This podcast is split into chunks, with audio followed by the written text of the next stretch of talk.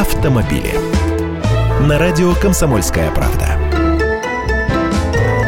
Здравствуйте! Летающий автомобиль словацкой фирмы «Аэромобил» приземлился на международном автосалоне во Франкфурте. И все-то у них красиво, да вот только они с 1990 года кормят нас завтраками.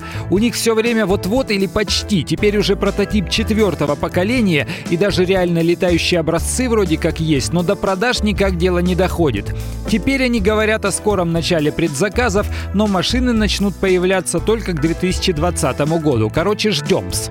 На деле никакие это не автомобили. Гибрид самолета и машины невозможен, это мифический кентавр или сказочный тени толкай, но никак не фантастическая черная молния. Речь идет о легкомоторных самолетах, которым приделали колеса побольше, а крылья снабдили механизмом складывания, ибо по дороге с таким размахом ездить не получится. Просто так взять и подняться в небо, чтобы облететь дорожный затор или поболтаться в воздухе с полчасика, чтобы за парковку не платить, не не получится. Во-первых, придется остановиться и привести крылатую машину в подходящее состояние. Во-вторых, надо получить лицензию пилота и придерживаться всех требований летного законодательства. А это страшно муторно, особенно у нас, и жутко дорого. Да и сама такая машина, как предполагают специалисты, не может стоить меньше полутора миллионов долларов.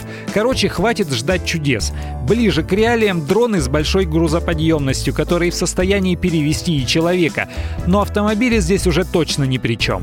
Я Андрей Гречанников, автоэксперт «Комсомольской правды». С удовольствием общаюсь с вами в программе «Дави на газ» по будням в 8 утра по московскому времени. Автомобили.